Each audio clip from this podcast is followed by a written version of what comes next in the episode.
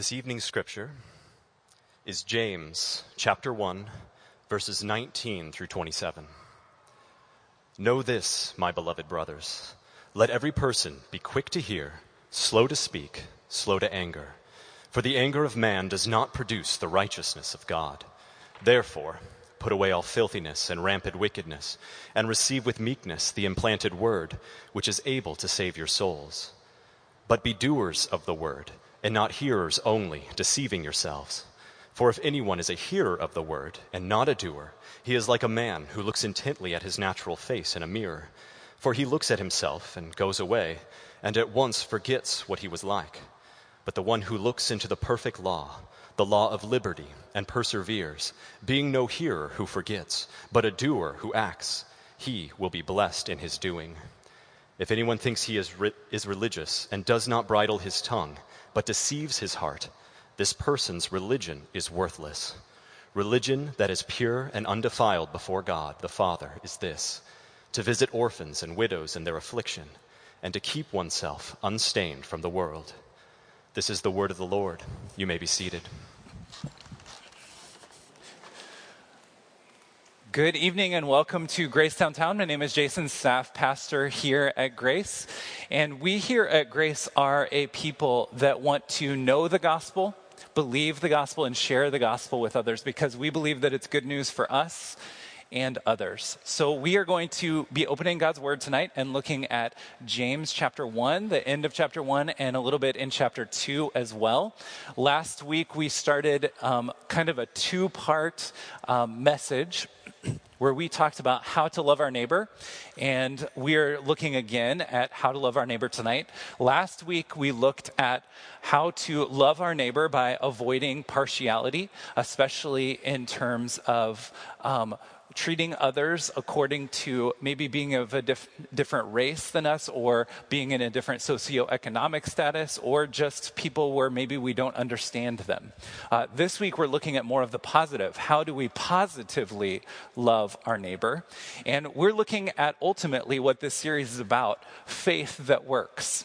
James talks about how faith works. If we genuinely have faith in God, if we genuinely have faith in the finished work of Jesus, if we really believe that the gospel is good news, then it will produce good works in us. And particularly as we look at the end of chapter one and the beginning of chapter two, we see works that lead to loving our neighbor.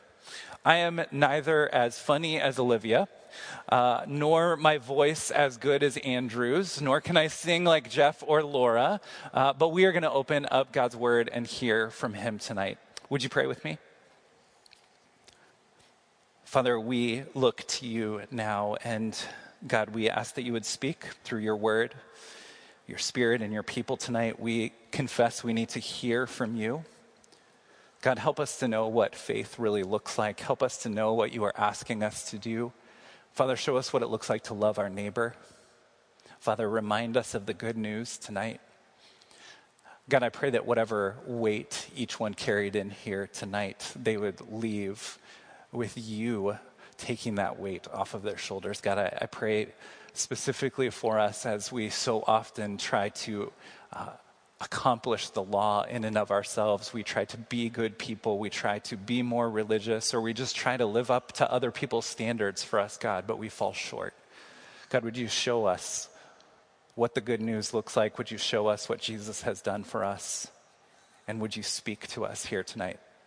In Jesus' name, amen. Last week, we looked at what faith without works looks like and how it is not genuine faith.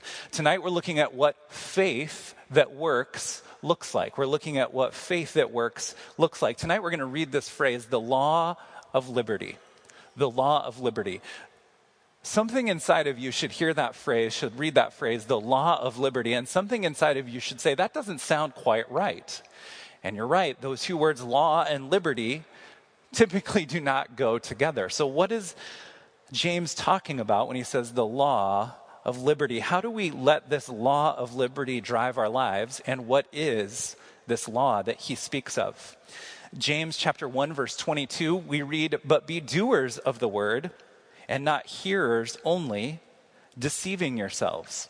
In James chapter 2, verse 8, we read, If you really fulfill the royal law according to the scripture, you shall love your neighbor as yourself, you are doing well. But if you show partiality, you are committing sin and are convicted by the law as transgressors. This, these last two verses that we've looked at, this is the goal. This is what James is trying to get us to do, trying to get us to understand. He wants us to not just be hearers of the word, but doers of the word. And he wants us to not show partiality, but to love our neighbor as ourself. He wants us to have a faith that doesn't just theologically nod our head to the things we agree with, but that leads to action, that leads to works. He is stating here the goal of faith both in the positive and in the negative. The negative that he is stating here is we cannot just be people that nod and assent to the right things, but we need to obey. If we really understand our faith, if we really understand the good news of the gospel, then we will be doers of the word. The negative is nodding and not doing. The positive is hearing, but then doing. This is behind the thesis of everything that James is trying to say in this book. So, how do we become doers of the word? Or more specifically, how do we love our neighbor instead of showing partiality or reacting in anger? Or how do we avoid self deception, some of these vices that James has talked about? We find the key in verses 23 through 25. For if anyone is a hearer of the word and not a doer, he is like a man who looks intently at his natural face in a mirror. For he looks at himself and goes away and at once forgets what he looks like. But the one who looks into the perfect law, the law of liberty, and perseveres, being no hearer who forgets, but a doer who acts, he will be blessed in his doing. There are two keys here, and they both involve what we are looking at. The first key we see is this man who looks into a mirror intently at his natural face and then walks away and forgets what he looks like. I agree with commentator Scot McKnight when he says that there's two possibilities here, and they're probably both what James is getting at here. He is either strictly using this as a metaphor, or he is telling us about something that we need to do. I think it's both. I think he's using this as an obvious metaphor because he's telling us what not to do and then he tells us what to do. And he's using the imagery of what we look into. So there is a metaphor, a comparison here. But I, I think also there's a key to what happens here. As we, it says the man looks in the mirror and sees his natural self, his natural face in the mirror. One thing that James is getting at here is when we look in the mirror, we see who we really are. And there's two sides to that, right? He uses this word natural or original. What he's talking about is when we look into the mirror, when we look into God's law, when we look into God's character, when we look into God's word, we see two things about ourselves. One, we see that we are made in the image and likeness of God. We talked about how important this was last week that we see ourselves and all other men, women, and children as made in the image of God. When we look at our natural face in the mirror, we should see, I am made in the image of God. This is an important factor in knowing who God is and knowing who we are. It's looking and seeing, I am made in the image of God. I am made to have perfect fellowship with Him and with others. Knowing God's design for us is very important. But because of the fall, because of our nature, because of our daily choices, something else happens when we look in the mirror and we see our natural selves. We don't always like what we see. When we look at God's perfection, when we look at His law, when we look at the Old Testament, the New Testament, when we look at what God requires of us, when we hear Jesus say, Be holy as I am holy, we look at that and we look ourselves in the mirror and say, That's not me. That's not who I'm supposed to be. So we see both things as we look at our natural face in the mirror. So we look at our natural face in the mirror, we see we're made in the image of God, but we've fallen short of his glory, and then we step away and we forget. We forget both things that we're made in the image of God and that we have fallen short of God's glory. We forget who we are. So James says, don't do that. We need to look somewhere else.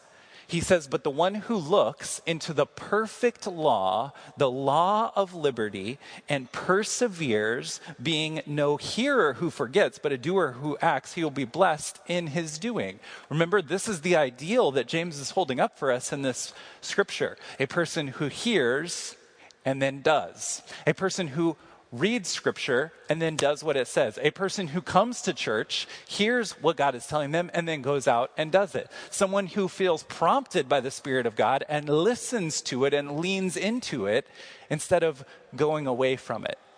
And James tells us how to do that. He tells us that we need to look into the perfect law, the law of liberty. When we hear the word law, as we read through the Bible, there are two laws that are given to us. And we're going to talk about both of them tonight because both of them are instructive. We're given the law in the Old Testament, at least 613 laws explicitly. There's more if you read the fine print.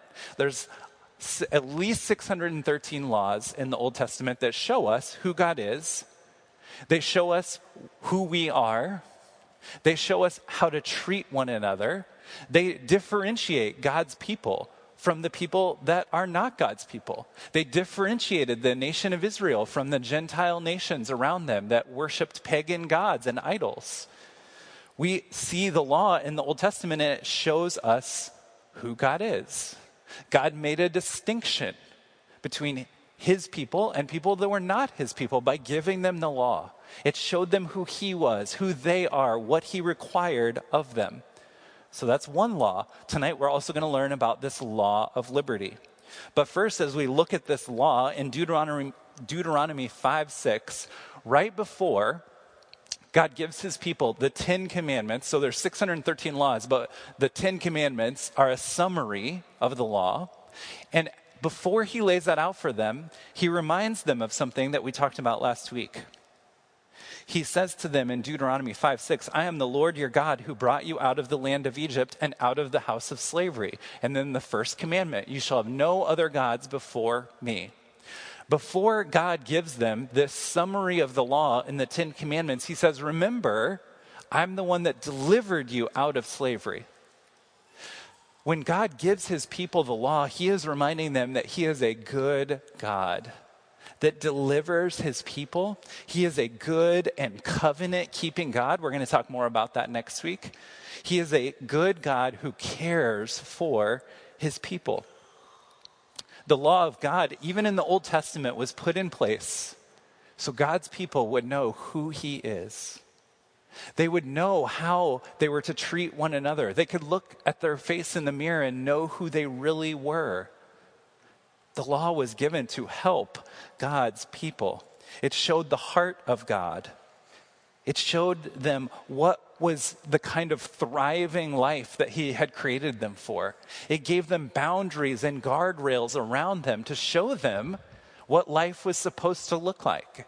And when they stepped outside of those guardrails, things went haywire for them, for others, for families, for other nations they came in contact with.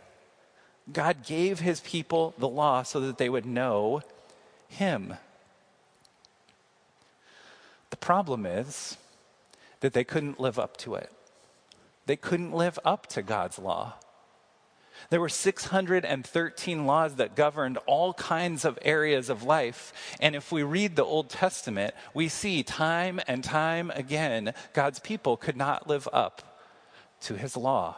In fact, a huge majority of the Old Testament is just a testament of seeing what it looks like when people don't honor their faithfulness to God and they go their own way. One commentator I read recently said that you can summarize the Old Testament by just saying God keeps giving his people chances. It's a great summary. It shows his faithfulness, but it shows that no matter how hard they tried, they could not keep his law. And whether we're talking about the Old Testament law, or we're talking about the New Testament law, or if we're just thinking of the standards we have for ourselves, or the standards others have for us, or the standards that society has for us, we can't measure up either.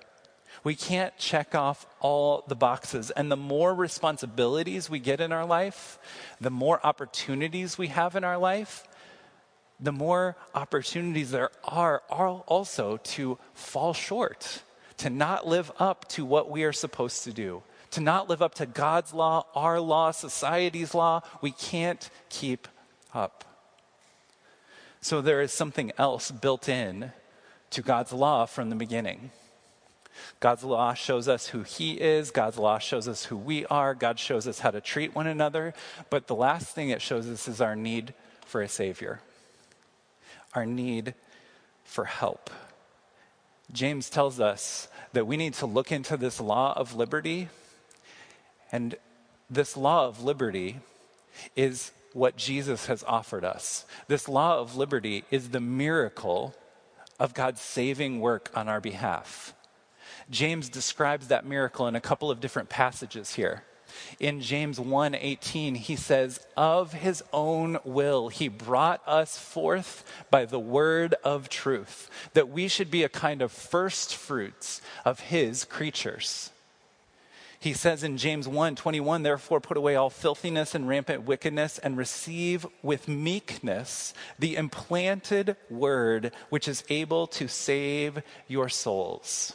James is telling us here that we need a supernatural act of God in order to be doers of the word and not hearers only. It only takes a little bit of understanding to nod our heads and assent to the things that God's word, spirit, and people are saying are true. It takes a supernatural act of God for us to be doers of the word. It takes a supernatural act of God for us to become people that love our neighbor instead of just loving ourselves. It takes a supernatural act of God to not show partiality to anyone and everyone that isn't just like us and doesn't do things our way. It takes a supernatural act of God. What James is speaking of in these verses is receiving a work that only God can do. Something amazing happens when we relinquish control to our Heavenly Father through submission to His Word and His Spirit. There's a negative feedback loop that we get in of sin and deception and the flesh. But what he's talking about here is a positive feedback loop of the law of liberty at work in our lives.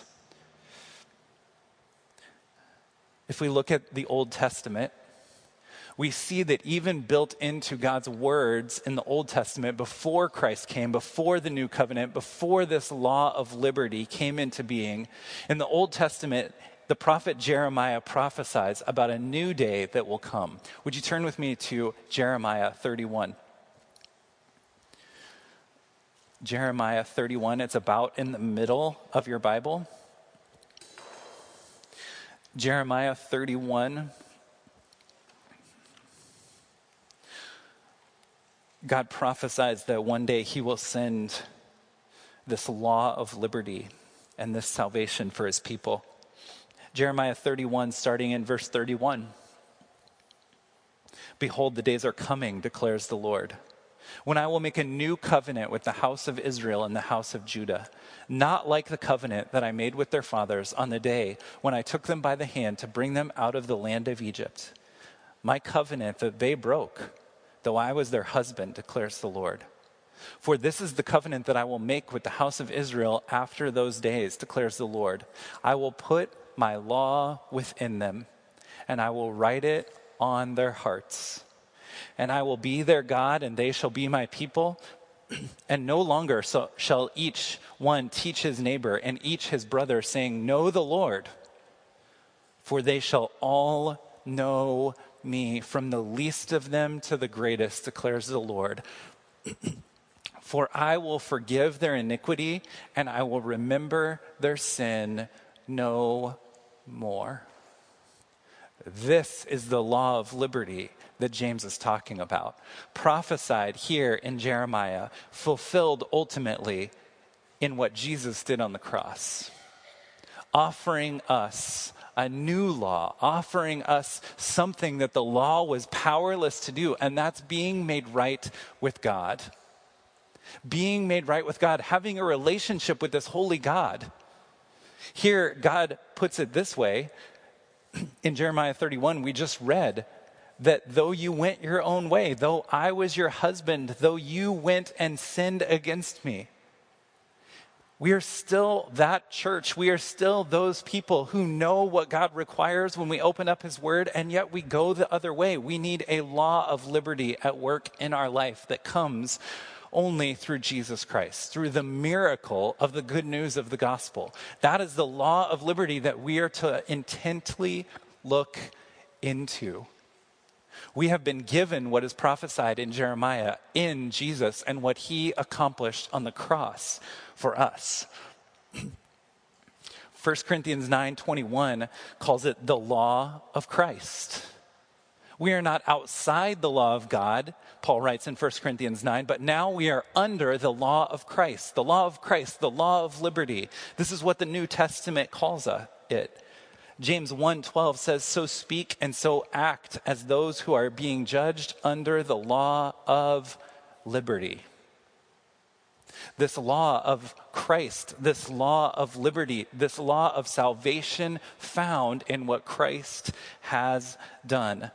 The New Testament talks about this over and over and over again.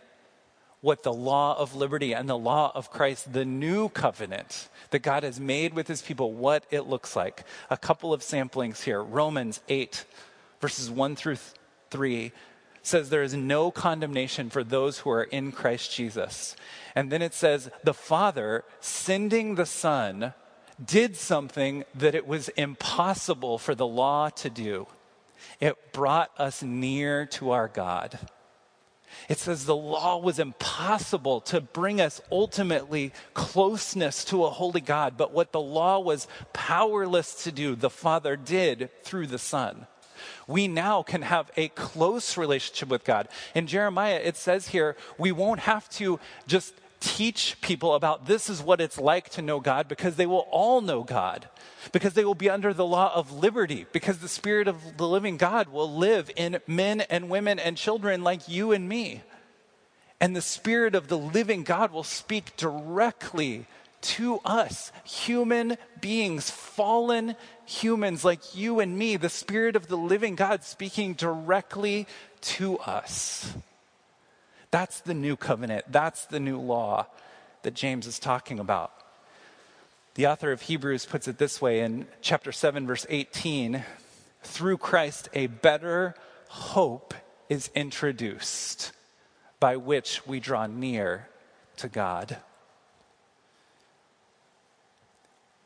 This is what James is telling us to look intently into so that we become doers of the word and not hearers only.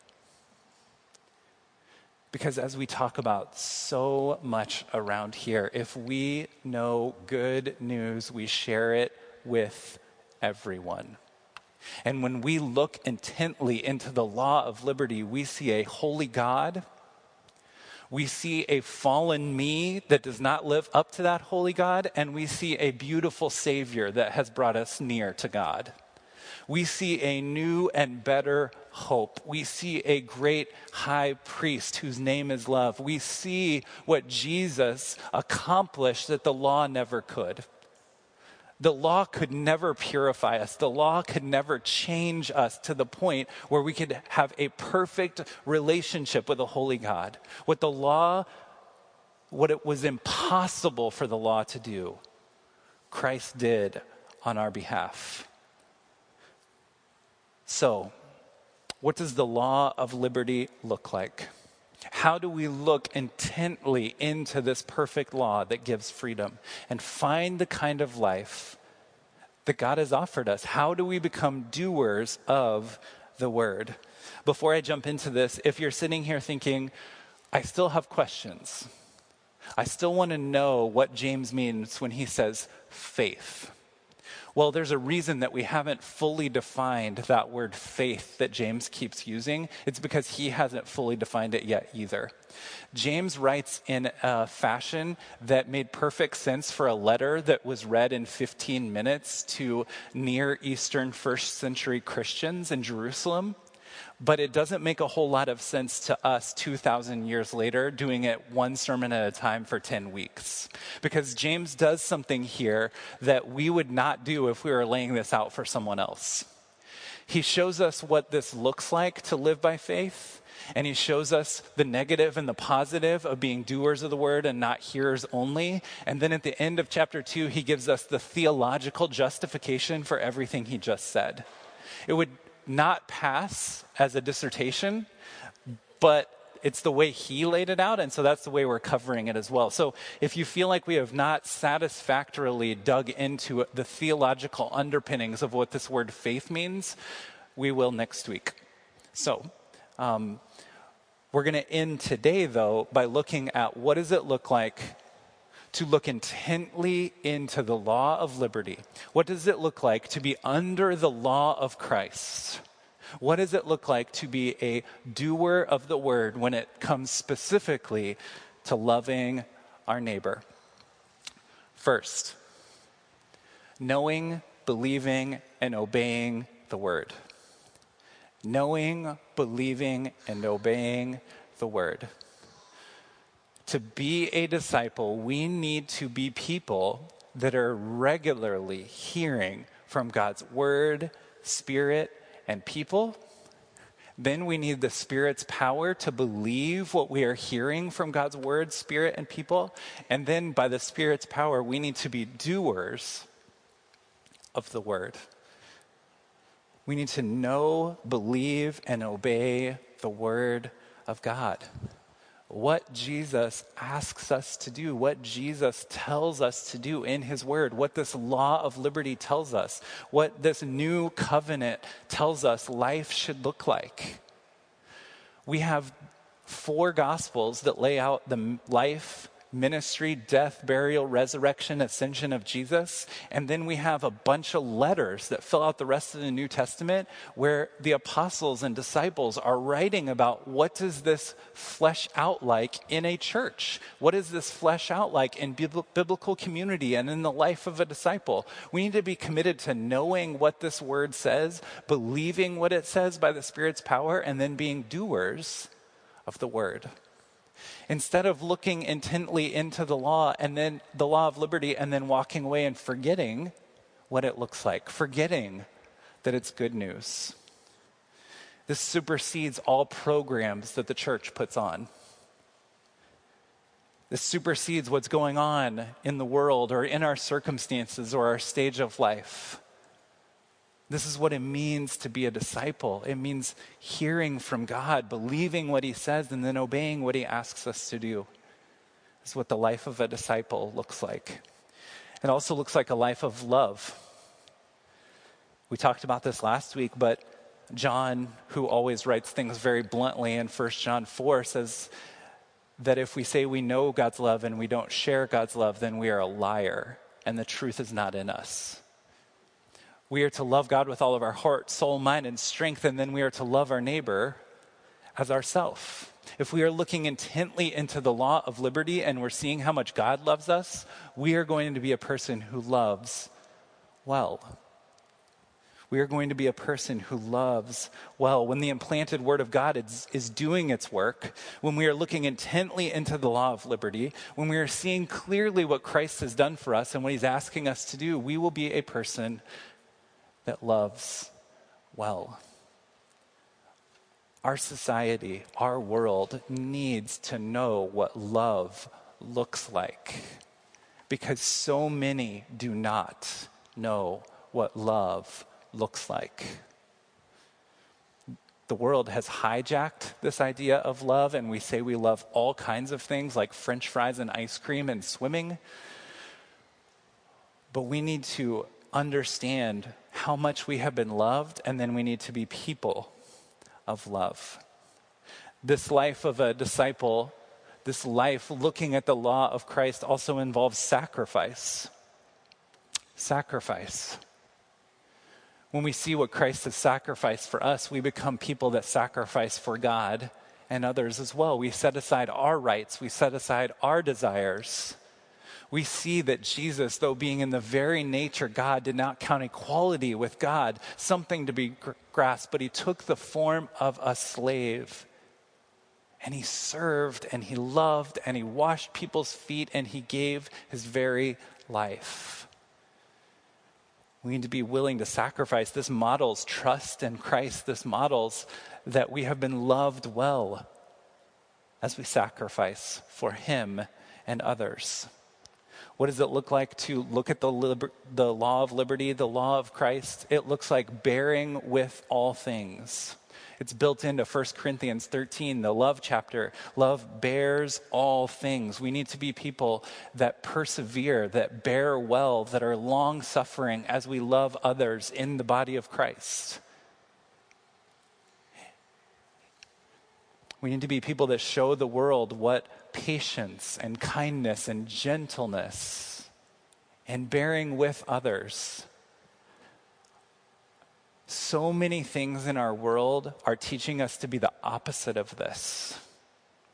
The gospel shows us what true love, true bearing with one another looks like. It looks like loving people well through disagreement it looks like speaking the truth in love when there is offense on either side or both sides. This is what love looks like. Getting very practical here. As you can see, we're just kind of drilling down deeper into love so we can know what it looks like to love our neighbor. Deference, showing deference to other people, setting aside our rights for the sake of someone else something that I have tried to do over the last two or three years. And it started with um, kind of really coming to understand what the word mansplaining means. Um, if you're unfamiliar with the word, it's when a woman says something and then a man rephrases what she just said or corrects a woman in a meeting or in a group setting or that kind of thing. I became aware of what this word means and also started to see kind of what it looks like. And I'm like, that's pretty ugly. I don't want to do that. Um, and so, one thing that I started doing is showing deference particularly to females or to those that were from marginalized people groups. And the way this has looked in my life is if I come up on a situation where someone has to go first and someone has to step back, I try to build a habit of stepping back. Letting the other person go through the door first, letting the person go down the checkout aisle first. I've tried to build this habit in my life because it has impacted my attitude towards sacrificing and loving others in other situations. And I'm not like going to win a Nobel Peace Prize here, and I'm not here to brag on my own actions here, but it has built a habit. We need to build a habit of certain kinds of actions that show the love which we have received from God. You all can pray for me. I'm still working on uh, showing deference to other drivers. That's the next stage of sanctification, showing deference at roundabouts. That's my next step of sanctification, so please pray for me. Next, repentance and confession. People of repentance and confession. When we look at the law of Christ, when we look at the law of liberty, when we hear from God's word, spirit, and people, we should always see two things very clearly as we look intently. Remember, we're looking intently into the law of liberty.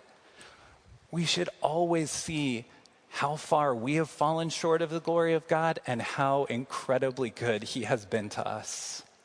We see how holy He is, we see how fallen we are, and we see the gap between those two things God's holiness and our holiness.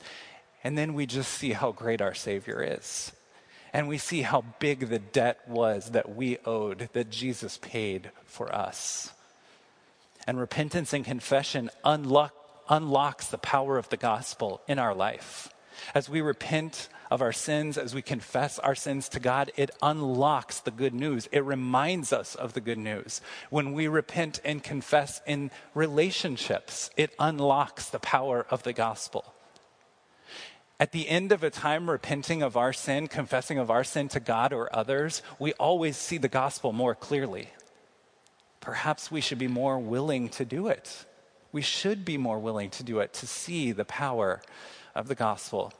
And lastly, we need to get active in loving people. We need to get active in living out this law of liberty. We need to get active and be people that do what God is prompting us to do. One of our fears and concerns that we have as pastors and leaders of Grace Community Church is that we would say we're a people of the Word because our preachers most often preach verse by verse through the Bible. We think that that is part of being people of the Word, hearing from God's Word on a weekly basis, seeing it picked apart in Bible studies. That's part of being people of the Word. But James is telling us here we are not people of the word until we do the word. We are not people of the word until we show people what the word looks like, or we show people what our deep theology we say we believe looks like by how we love others. James is saying you don't know good news unless you're doing good news, unless you're good news to someone else. Unless you're good news to the world and the society that you live in, then you don't know the good news. And there's this positive feedback loop that happens when we become doers of the word. Because when we do what God asks us to do, His Spirit moves and fruit comes from that. And we learn what it looks like to walk in the Spirit. We learn what it looks like to love our neighbor. And it becomes infectious. It becomes a habit. Just like that little act of showing deference towards others has changed my ability to sacrifice for others over time. As we obey God and do what He says, we see this is how life is supposed to work. This is how things are supposed to look. This is how people are supposed to treat one another. And we're inspired to do more of it and see the Spirit do more and more in our lives and in our world. So we need to not just be hearers of the word, not just nod and assent to what is true, but to be people of action demonstrating and declaring the good news of what Jesus has done for us. Would you spend a moment with me praying to that end? Father, I would ask that you would speak very specifically to each one here right now. And Father, would you show each of us what you would have us do? God, for some of us, it's looking into this law of liberty for the first time and knowing the liberty and freedom that comes from Christ and Him being what we could not be. God, your word tells us that Jesus, who knew no sin, became sin, so that in him we might become the righteousness of God. God, I pray that each one here would believe that good news tonight. God, and as we believe that good news, show us what it looks like to demonstrate and declare this good news to others. Jesus, thank you that what the law was powerless to do, you accomplished for us. The law could never make us holy, but Jesus, you lived a perfect life. You always did the will of the Father. You showed us what perfect righteousness and justice and love and faith looked like and you died a sinner's death. You died in our place. Jesus, thank you for what you have done. Jesus, thank you that your word tells us that this is love, not that we have loved God, but that he loved us and sent his son to be the propitiation for our sin. Father, show us what you would have us do. Speak to us through your word, your spirit, and your people as we go out into this week. In Jesus' name, amen. A couple of things uh, of note as we close the service here. One is we are coming up on the season of Backyard Bible Clubs. Backyard Bible Clubs, if you are unaware, takes the idea of a vacation Bible school, but it takes it to the neighborhoods. It, it happens in parks and in people's backyards. It's a great way uh, to reach kids with the good news of the gospel. Since we transitioned it's been 10 years now uh, from Vacation Bible School to Backyard Bible Clubs. We have seen about 50% of the kids involved in Backyard Bible Clubs don't have a church home, don't know the gospel. So it's a great opportunity to share the good news with kiddos. So if you have kids, you can sign them up online on our events page on the website Also, if you would like to volunteer, we would really love a strong group from downtown to help out. Uh, particularly, my family is going to be helping out with one in Coralville, and I know they are still looking for help. So if you'd like to help, you can let us know. You can sign up on our events page, or you can email our downtown email address, or respond to the weekly email, and we'll help you get signed up for that. And they're looking for people to do all kinds of things. Uh, all the way from just showing up and herding three year olds, you know, making sure they get in the right direction, to people doing skits and music and games and snacks and all kinds of things. So there is uh, a lot of ways that we can help out and make that happen. Um, in just a moment, I'm going to give you some details about our business meeting. Uh, after the service, immediately after the service in this room, we are going to have our annual business meeting that is for members, where we will walk through the budget as well as some announcements uh, for members. I'll walk you through those details in just a moment. I want to let you know that after that business meeting, down in our office space, uh, Tabitha has invited anyone that would stick, like to stick around after the business meeting to join her down there. I think they'll probably get started about seven. Uh, she would like a group of people, anyone who's interested, to gather together to pray for our country in light of the Supreme Court decision in the Roe versus Wade case. And on that note, you will hear more from us as an elder team moving forward. We have a position paper that's coming out that explains some ways that we can love people well in light of what's going on in our country, as well as um, prayer times in the coming weeks for that as well. So stay tuned for that. For the business meeting, a couple of notes. Um, the business meeting is for members, and we're going to stick around in here. Um, we would love your help with tearing down a lot of the chairs. We're going to keep the first three rows set up for the members meeting, and then we will put away the rest of the chairs. So if you could help us out with that. Also, it is beautiful out on the front patio. So if you're not sticking around for the business meeting, you can continue to just hang out and talk out there on the patio. Um, the information that's going to be presented at this business meeting is going to be made available to everyone coming up this week. So, whether you're a member or not, whether you stay for the meeting or not, you are going to get the same information that is going to be given in this meeting and that was sent out to members earlier this week. Uh, there is also a more detailed budget that you can request if you'd like to look at it. We have a summary of the budget for you available tonight, and we'll send one out this week. Also, if you are not a member and you would like to pursue membership, we are looking at potentially doing another members class uh, this summer because we have a number of people interested in membership. So please let us know, reply to the weekly email if you are interested in becoming a member. We would encourage you to uh, go through that process, even if you're only going to live here one more year. Um, it's a great opportunity to see what God has called the local church to be and for you to know what we're doing here at Grace. So, um, but if you are sticking around for the business meeting, uh, you can just stick around here, come up to the first three rows. We have a handout, everything that was emailed out, we have in a handout form for you. Also, if you need to run tonight, uh, there is also a the same exact meeting tomorrow night at the building in North Liberty, just so you know, in case you want to check that one out. In case you'd rather talk to other elders besides me, Joe, and Jeff, you can go tomorrow night. Please stand with me. We're going to end on our feet as we do every week because we want to be doers of the word and not hearers only. We want to obey what God's word says with our hands and our feet. Would you pray with me to that end? Father, thank you for the good news of the gospel. Thank you for the law of liberty. Thank you that what the law was powerless to do, Jesus, you accomplished for us.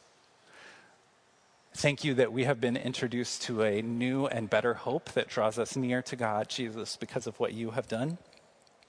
Thank you for speaking to us tonight through your word, spirit, and people. Thank you for a time of worship and fellowship. God, we pray that we would be doers of the word and not hearers only.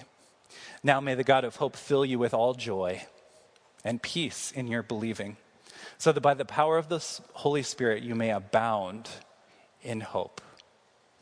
In Jesus' name, amen.